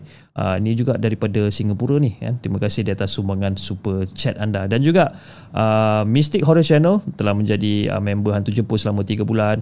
Okey, acap situkan cerita uh, situkan cerita tiba-tiba dia tulis kat sini new member kan. New member of Hantu Jepun. Mungkin sebab saya rasa sebelum ni dia memang pernah jadi Hantu Jepun sebabkan dia punya stiker tu pun adalah stiker warna kuning. Jadi kalau stiker warna kuning ni adalah uh, yang orang yang dah 6 bulan ke atas kan. 6 bulan ke atas. Jadi Uh, terima kasih uh, Acap si tukang cerita uh, kerana telah menjadi uh, hantu Jepun. Uh, daripada siapa? Kita ada daripada Shizuka Princess uh, telah menjadi hantu uh, hantu pula. Takkan jadi hantu pula. Uh, telah menjadi Jenglot uh, Jenglot members terima kasih di atas uh, di atas orang kata support anda. Okey dan juga daripada penonton-penonton uh, kita jangan lupa ya budak-budak TikTok ni the TikTokish uh, dia orang bukan TikTokers eh Diorang adalah TikTokis. Okay. Terima kasih uh, semua di atas uh, sumbangan melalui super eh bukan super sticker super chat. Uh, sumbangan melalui um, uh, TikTok gift. Okay. Antaranya daripada Dila, Mel, Muhammad Hafiz, daripada Gizri in the house, daripada Jason King, daripada DDZD, daripada Pak Cik Lori, Arif Kim, daripada Unira. Uh, Unira. Terima kasih. Terima kasih guys. Thank you so much guys uh, di atas segala sumbangan uh, melalui uh, TikTok gift. Macam-macam orang bagi ada bagi donat lah, roti canai lah, rose lah, panda. Apa lagi? Dia bagi nasi lemak, bagi bola, bagi macam-macam lah orang bagi eh. Tak tahulah saya nak makan macam mana malam gerang kan. Uh, kalau saya tak boleh makan malam ni. Macam Muhammad Hafiz Abdullah, dia bagi saya 103 nasi lemak. Kan? Saya makan nasi lemak dua pinggan pun dah, dah cukup kembung eh. Dia bagi saya 103. Macam mana saya nak makan? Ha? Mungkin saya boleh simpan selama seminggu ataupun dua minggu. Eh? Mujahid Zulia dia kata, ai. hey, lain macam je dia kata lembu pool eh. Ha, lembu pool. Okey, tak apa. Sementara macam saya cakapkan tadi eh. Macam saya cakapkan tadi sementara anda boleh enjoy the moment. Okey, untuk membahan penyokong-penyokong tegar Liverpool ni, silakan saya buka gelanggang hentamlah selagi boleh kerana anda tidak anda tidak akan berada di atas buat selama-lamanya. Itu hakikat dia eh. Itu hakikat dia. Okey, alright, jom kita bacakan kisah kita yang terakhir. Eh, kisah kita yang terakhir pada malam ini kisah yang dihantarkan oleh Miss J. Okey, Miss J, jom kita dengarkan.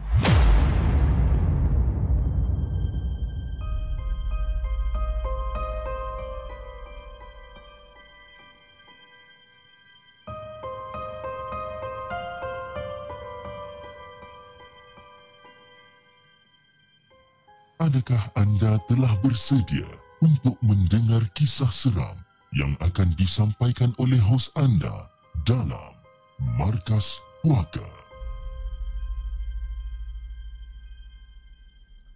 Assalamualaikum Hafiz dan juga kepada semua penonton Markas Puaka. Waalaikumsalam warahmatullahi Saya harap penceritaan ini akan disiarkan. Okey, dah disiarkan sebenarnya Miss J. Jangan risau. Okey. Dan kisah yang aku cerita aku yang aku akan ceritakan ni dah jadi beberapa tahun yang lalu dan aku baru berkesempatan untuk menceritakannya kepada semua setelah dinasihati oleh seorang sahabat. Jadi Fiz, kisah aku bermula dengan tak dapat tidur dengan nyenyak pada malam hari sewaktu mula-mula aku diberikan peluang oleh Allah untuk melihat gambaran sebenar tentang siapakah orang bunian ni. Siapa orang bunian ni? Jadi Fiz, pada ketika tu, aku ni seolah-olah diperhatikan dan dipanggil oleh seseorang melalui tingkap dalam bilik aku. Ternyata masa tu dekat luar tingkap, kelihatan ada seorang wanita dewasa manakala seorang kanak-kanak perempuan yang sebaya dengan aku pada waktu tu dan memanggil aku untuk berborak dan juga bermain. Ia macam biasa lah Fiz eh. Bila kita nampak benda-benda macam ni pada waktu kecil kan, pada masa kita umur-umur muda ni, pada mulanya aku berasa macam takut sangat-sangat sampai kan menangis. Ha? Sebabkan orang yang tak dikenali tahu nama aku ni siapa. Jadi setelah dibujuk oleh mereka, aku akhirnya diam dan mula berbicara dengan diorang ni. Dan antara yang aku ingat sampai hari ini adalah Adik, kami datang bukan untuk ambil kamu.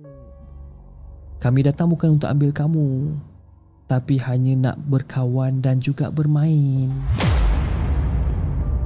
Dan wajah diorang ni Fiz memang cantik kalau kita pandang, kalau kita tengok wajah diorang ni memang cantik. Jadi okeylah bila dah cakap macam tu. Setelah lama kita orang bermain bersama dan berborak dengan diorang, diorang pun minta izin untuk balik. Dan hajat aku nak tidur terbatal apabila azan dah berkumandang pula. Jadi setelah pagi tu, aku ceritakan semua kisah aku ni dekat mak bapak aku. Ceritalah daripada A sampai Z siapa yang aku nampak, apa yang aku buat, aku ceritakan semua. Jadi pada malam yang seterusnya, kejadian yang sama terjadi dekat diri aku ni. Tapi pada malam tersebut, aku diberikan keizinan untuk melihat kehidupan diorang ni. Dan mereka juga minta izin untuk balik seperti semalam. Dan pada malam yang ketiga dan juga yang terakhir, aku masih lagi dapat lihat rupa mereka hanya untuk seketika sebelum mereka dihantar semula ke rumah yang telah mereka perkatakan pada ustaz yang merawat aku pada waktu itu. Sedang cerita, diorang ni dah dihantar ke kawasan pegunungan yang terletak di sekitar Bandaraya Kuching kerana mereka mengatakan bahawa rumah diorang terletaknya dekat situ.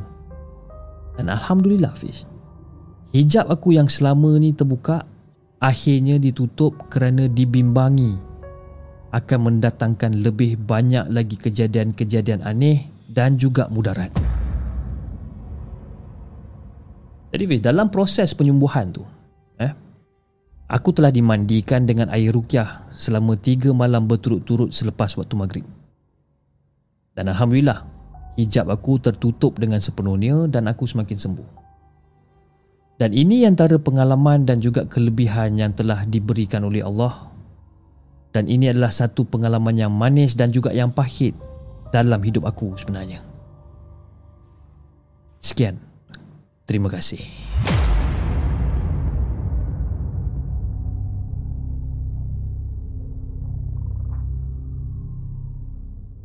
Jangan ke mana-mana. Kami akan kembali selepas ini dengan lebih banyak kisah seram. Okey deh guys. Kisah yang terakhir kita yang dikongsikan oleh Miss J dengan kisah dia yang berjudul Sahabat Alam Gaib eh Sahabat Alam Gaib. Okey. Eh kejap guys eh.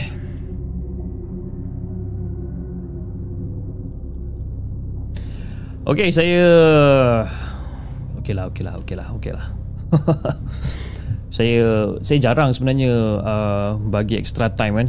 Bukan jarang kira kadang-kadang ikut ikut time jugalah. Kadang-kadang bagi extra time kadang-kadang tidak kan.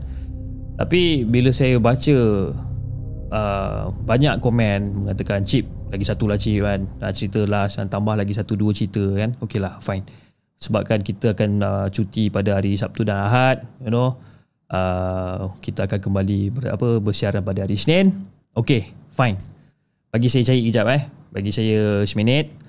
Bagi saya cari kejap kisah-kisah yang okey kan, yang kata boleh diterima pakai. Okey, kejap eh. Okey, alright. Oh, macam baca mantra. Eh. Saya saya macam orang yang dekat dalam apa yang yang viral dalam video video apa ah video TikTok ke apa kan ada satu orang daripada negara mana? Daripada negara India ke uh, mana tak yang dia baca buku buku teks kan? Baca dalam keadaan laju. Macam tu kan? Saya pun tengah buat benda yang sama hari ni sekarang. Saya nak tengok.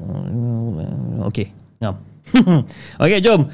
Kita dengarkan kisah kita yang terakhir okey betul-betul eh? This is kisah yang terakhir finale pada malam ini. Kisah yang dikongsikan oleh Khairi. Jom kita dengarkan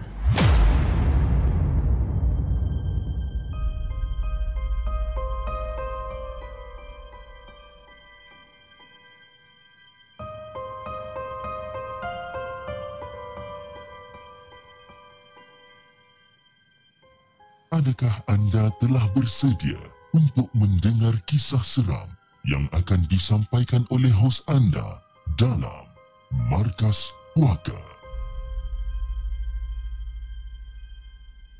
Assalamualaikum kepada Hafiz dan juga kepada semua penonton Markas Puaka. Waalaikumsalam warahmatullahi Okey, sebenarnya aku nak ceritakan Ha, aku nak ceritakan kisah seram yang pernah terjadi dekat diri aku ni waktu third year ataupun pada pada tahun ketiga dekat UKM dulu. Jadi Fiz, waktu tu baru lepas cuti semester tau. Dan hari tu adalah hari first aku check in dekat Flatlet di sebuah college dekat atas bukit. Jadi kepada kepada sesiapa yang tak tahu, Flatlet ni adalah asrama untuk bilik single. Jadi di setiap flat ada dua tingkat dan di setiap aras ada lapan bilik. Jadi sebelum ni aku duduk dekat kolej yang sama tapi aku duduk dekat bilik double.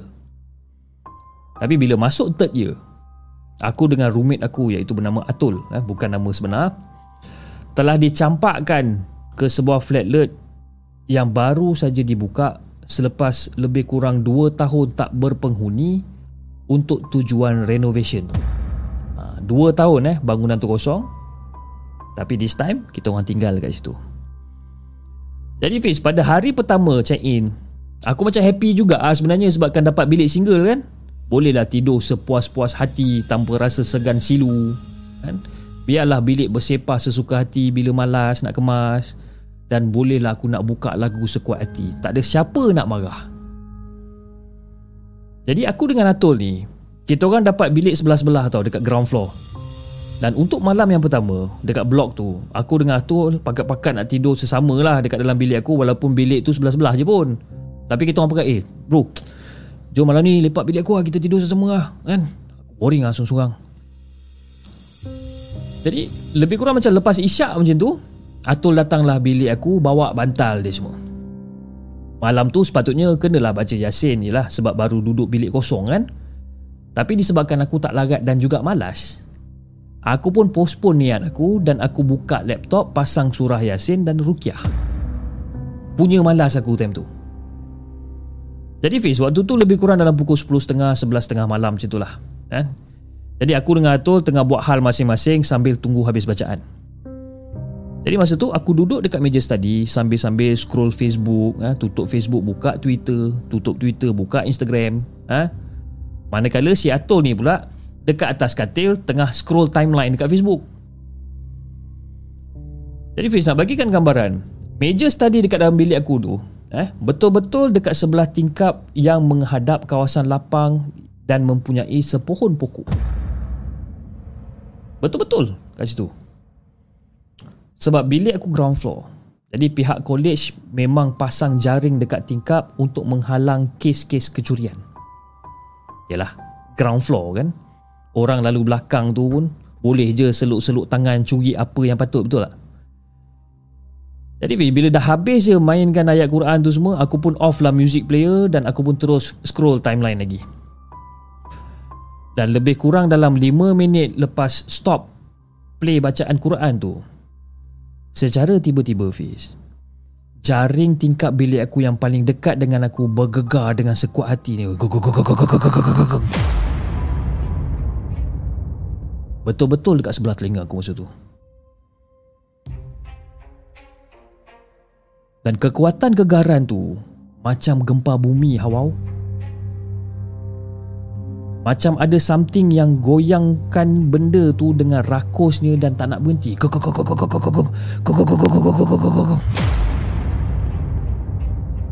Dan pada mulanya, aku ingatkan macam ada monyet sesat malam-malam buta macam ni yang memandangkan dekat UKM memang banyak monyet berkeliaran cari makanan pun. Dan lepas pada tu, pintu grill pula bergegar. Tak nak berhenti pintu grill, pintu grill tu bergegar. Dan masa tu Fiz Aku pandang Atul Atul pandang aku. Muka Atul jangan cakap lah ha? Muka dia memang cuak masa tu. Dan aku macam biasa acah-acah berani. Ajak eh tu relax Atul. Tak ada benda lah. Alah tantang monyet ke apa Dah lah. Kau ni apa? Muka kau cuak sangat ni. Relax lah. Tak payah takut. Muka kau acah-acah berani. Padahal masa tu bontot aku masih lagi melekat dekat kursi. Sambil tunggu Bilalah gegaran tu nak stop jadi aku yang acah-acah berani ni Walaupun rasa dah orang kata macam Telinga aku ni ha, Tai telinga ni nak melilih keluar Sebabkan bunyi itu kuat Fiz Lebih kurang dalam 10 saat 15 saat 20 saat Masih tak berhenti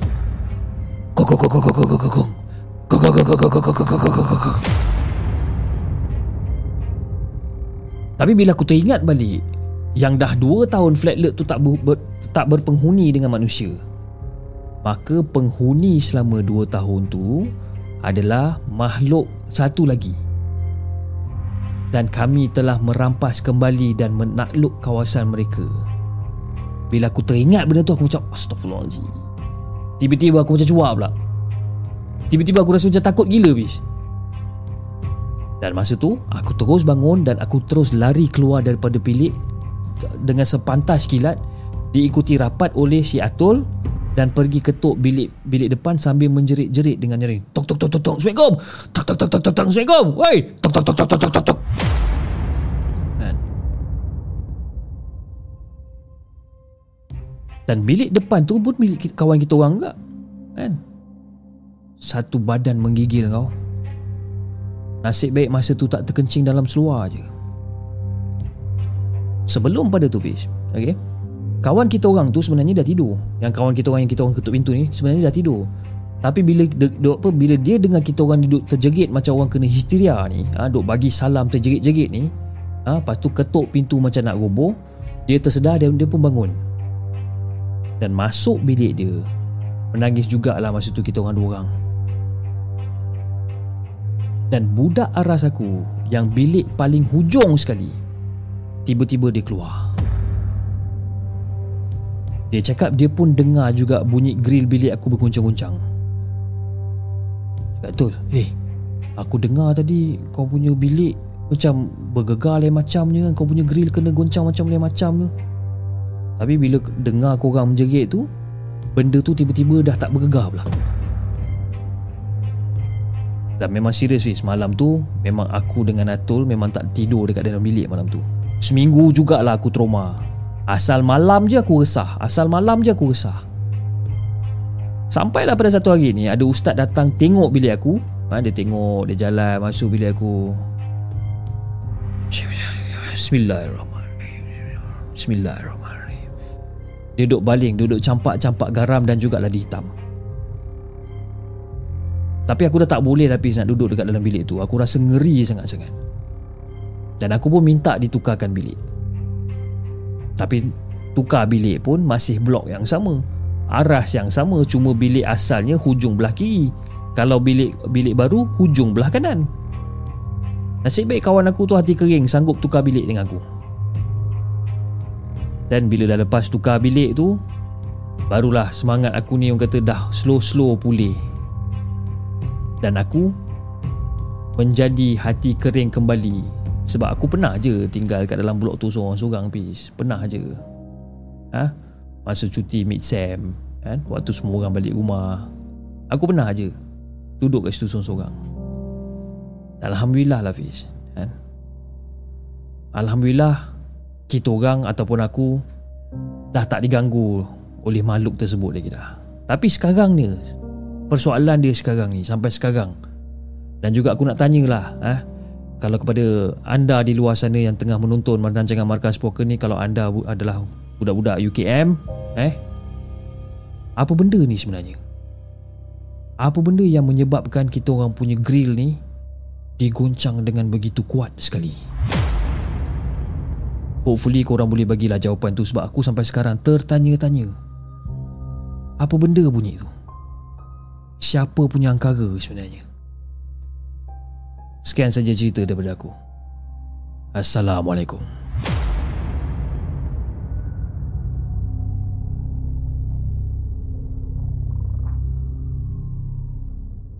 Jangan ke mana-mana.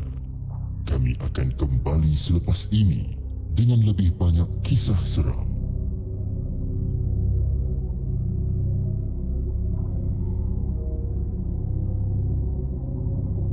Itu dia guys kisah yang eh apa ni? Sorry. Itu dia kisah yang dikongsikan oleh uh, siapa nama nama dia sebenarnya siapa? Izatul eh. Izatul dengan kisah dia yang berjudul Bukit UKM. Uh, oh ya yeah, guys. Saya terlupa sebelum saya sebelum saya akhir uh, mengakhiri kita punya session pada malam ni saya nak tunjuk anda satu benda sebenarnya kejap eh. Bagi saya cuba untuk buka dia punya gambar dulu. Uh, bukan gambar seram Okey jangan risau. Kejap kejap kejap kejap. Bagi saya Eh macam mana dah mau buka Okey okey okey. Alright uh, This one is it? Hopefully boleh lah. Okay Alamak besar sangat lah pula. Kejap eh. Bagi saya adjust benda ni kejap So that korang boleh tengok dengan lebih jelas sebenarnya. Allah Akbar Kejap eh guys. Bagi saya seminit. Saya terlupa Ingatkan nak tunjuk kat korang tadi Lupa. Kejap kejap kejap kejap. Bagi saya Kecilkan dia punya sizing dia. Ya Allah besar sangat size dia ni. Allah Kejap eh. Tak apa tak apa. Korang-korang sembang dulu. Sembang dulu. Okay okay okay dah dah dah. Right Okay tak nampak eh. Okay kejap. Okay Alhamdulillah. Okay uh, saya akan keluarkan gambar ni sekejap dan anda boleh tengok okey? Okey. Kepada anda yang telah join uh, uh, Discord pada waktu pagi tadi uh, saya ada buat satu pengumuman di Discord di mana uh, kita telah berjaya menandatangani cik wah tak adalah menandatangani tapi kita telah uh, mencapai satu persetujuan dengan uh, pihak Kirimenko di mana kita akan membuat satu merchandise secara kolaborasi okey? Kolaborasi uh, ataupun collaboration merchandise uh, bersama dengan pihak Kirimenko dan kita akan uh, buat benda ni secara pre-order okey? Dan ini adalah dia punya design. Design dia simple je guys okey? So kalau anda tengok sekarang dekat uh, skrin anda di mana uh, baju warna hitam Okey dan di belakang uh, baju ni adalah ada satu mamat tengkorak tengah bawa van delivery. Okey tengah heret keranda. itu kita kena kena dengan tema betul lah, kena dengan tema di mana ya tema kita tema kisah-kisah seram kan. Jadi uh, ni ada berada tengkorak tengah bawa van uh, delivery uh, iaitu van delivery yang dimiliki oleh Kirimenko, okey. Dan kita apa yang mamat tu pula bawa keranda kan. Uh, jadi Kirimenko X the segment okey dengan dia punya dengan dia punya bahagian dah depan dia. Kejap saya tunjuk bahagian hadapan dia. Ah, bahagian hadapan dia tu. Hello. Ah, kan? Okey gambar hadapan dia macam ni lebih kurang okey dan bahagian belakang dia lebih kurang macam ni lah. Alright. Okey ini adalah orang kata the the the final design yang kita dah kita dah come up with okey dan uh, selepas buat perbincangan dengan pihak Kirimenko kita bersetuju untuk membuatkan benda ni sebagai satu uh, pre-order. Pre-order bermaksud uh, dia bukan ready stock yang anda boleh beli melalui Shopee ataupun boleh beli melalui Lazada. Bukan okey? Um, dia sebenarnya uh, kalau bila kita ceritakan tentang pre-order pre-order dia di mana saya akan buat satu Google Form dekat dalam Google Form tu anda isi nama, alamat, nombor telefon, saiz baju, berapa helai baju yang anda perlukan dan juga ada details pembayaran dekat bawah macam mana anda nak buat pembayaran okey? Dan bila awak dah submit apa semua lepas tu awak, awak dah buat pembayaran awak hantarkan receipt tu kepada nombor telefon yang kami akan sediakan. Dan lepas kita dah tutup pre-order tu maknanya kalau katalah contoh saya buka pre-order tu pada 5 hari bulan 11 ah, kita akan bagi 10 ke 15 hari untuk pre-order tersebut maknanya dalam masa 10 hari itu ataupun 15 hari itu kita akan kumpul order. Kumpul-kumpul order orang semua dah pre-order pre-order pre-order sampai 15 hari bulan November contohnya 15 November kita tutup pre-order. Maknanya the moment kita tutup pre-order is considered sold out. Ah ha, kan consider sold out. Now sekarang ni the tricky part is baju ni kita orang akan release pada uh, kita akan uh, kita akan release hanya 50 pieces sahaja. Okay Sebabkan apa tau? Sebabkan kita nak buat benda ni sebagai satu merchandise yang limited edition. The, uh, bila kita buat satu merchandise yang limited edition ni, uh, dia akan mempunyai satu value yang tinggi. Bukan value yang tinggi untuk saya, tapi value yang tinggi untuk anda. Disebabkan baju tu akan mempunyai satu nilai value yang sangat tinggi sebabkan dia adalah limited edition. It's going to be a collector's item. Okay? Jadi, kita akan keluarkan 50 pieces saja jadi anda tunggu saya punya announcement okey saya punya announcement uh, dekat Discord dan juga dekat dalam community post dan kepada members-members hantu Jepun seperti yang saya janjikan anda mempunyai ataupun anda uh, uh, apa boleh menikmati uh, boleh menikmati diskaun sebanyak 10% uh, 10% daripada harga sebenar merchandise tersebut okey Uh, jadi macam mana anda nak dapatkan 10% punya harga tu nanti dekat dalam community post untuk hantu Jepun members saya akan bagi satu kod okey di mana anda kena letak kod tu dekat dalam Google Form. Jadi bila kita tengok Google Form tu bila kita nampak ada coding kat situ dan kita tahu anda lah hantu Jepun dan yang yang layak untuk mendapat 10% diskaun. Okey. Jadi bila yang saya akan riliskan uh, baju ni insya-Allah kita hari ni hari Sabtu saya akan cuba untuk riliskan pada hari Isnin ataupun hari Selasa. Okey. Muhammad Faizul dia kata berapa harga baju tu chip? Boleh tengok design tak bajunya? Boleh. Uh, desainnya boleh, tak ada masalah. Okey. Uh, uh, sekali lagi saya akan naikkan balik design. Uh, design ni sebenarnya dia ada satu uh, satu typo ataupun satu uh, salah eja dekat dalam dekat dalam design ni di mana kita akan kita akan apa adjust balik ada satu tertinggal satu perkataan uh, satu satu huruf sebenarnya okey ini adalah design dia design depan dan design belakang Okey, uh, design depan, uh, design depan dia macam ni. Okey, dengan gambar gambar tengkorak pakai topi dengan tulisan hello dekat situ. Alright. And then design belakang dia adalah macam ni. Kirim dan the segment. The segment ni uh, salah salah eja S E G M E N T sepatutnya. Tapi dia tu the segment pula kan. The segment ni benda kan. Uh, kita akan buat satu adjustment pada pada working file tersebut. Okay. So ini adalah uh, tengkorak siap bawa van uh, apa uh, van delivery parcel uh, sambil mengheret keranda. Ha macam itulah lebih kurang. Okay. So kita akan riliskan dia punya pre-order secepat yang mungkin Alright Jadi macam saya katakan Dia adalah hanya 50 pieces sahaja Yang akan diproducekan Jadi it's going to be a first come first serve Okay Siapa cepat dia dapat. Ha, Macam itulah lebih kurang Okay So uh, Tunggulah uh, InsyaAllah dalam hari Isnin Hari Selasa kita akan cuba untuk keluarkan dia punya merchandise. Uh, dia punya pre-order. Dan bila kita cerita tentang pre-order saya kena set satu expectation untuk anda. Di mana kalau katalah benda ni adalah pre-order pre-order bukan bukan bermaksud anda bayar hari ni lagi seminggu dua minggu dapat okey?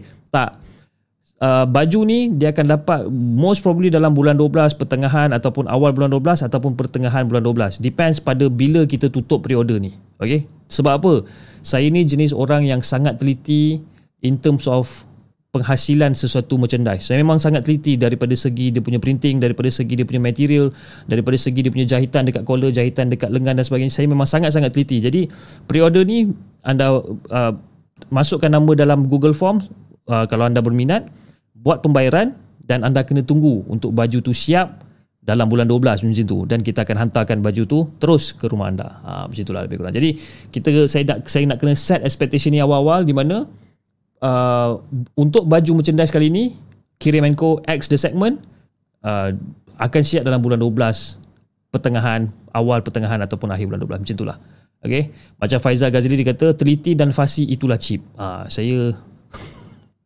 saya fasi ke? Saya fasi eh. Damn. Fasi eh. Apa nak buat? Dan memang macam tu kan. Jadi kepada the tiktokis okey uh, rakan-rakan di tiktok okey rakan-rakan di uh, di youtube. Nantikan kita punya pre-order link okay? Dan saya akan announce pre-order link uh, melalui Discord dan juga community post. Kepada Hantu Jepun yang nak upgrade membership ke Hantu uh, sorry daripada Jenglot nak upgrade membership ke Hantu Jepun untuk enjoy the 10% discount upgrade anda punya package sekarang. Okay? Hanya Hantu Jepun saja yang akan mendapat package ataupun akan mendapat satu perks 10% discount dari the segment apa, apa dari daripada, daripada semua merchandise yang segment keluarkan anda uh, layak untuk menikmati diskaun sebanyak 10% okey? Itu perbezaan antara hantu Jepun dan juga Jenglot okey? Alright guys saya rasa itu saja untuk malam ni dan insyaallah kita akan uh, berjumpa lagi pada hari Isnin dengan lebih banyak kisah-kisah seram yang kita akan kongsikan bersama dengan anda. Alright? Kepada budak-budak TikTok jangan lupa tap-tap love dan follow akaun Markas Puaka dan anda. Jangan lupa like share dan subscribe channel The Segment dan insyaAllah kita akan jumpa lagi next coming episode. Assalamualaikum.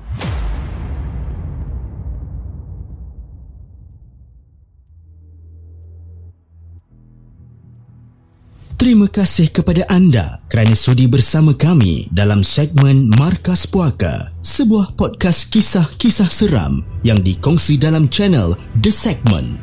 Sehingga kita berjumpa lagi.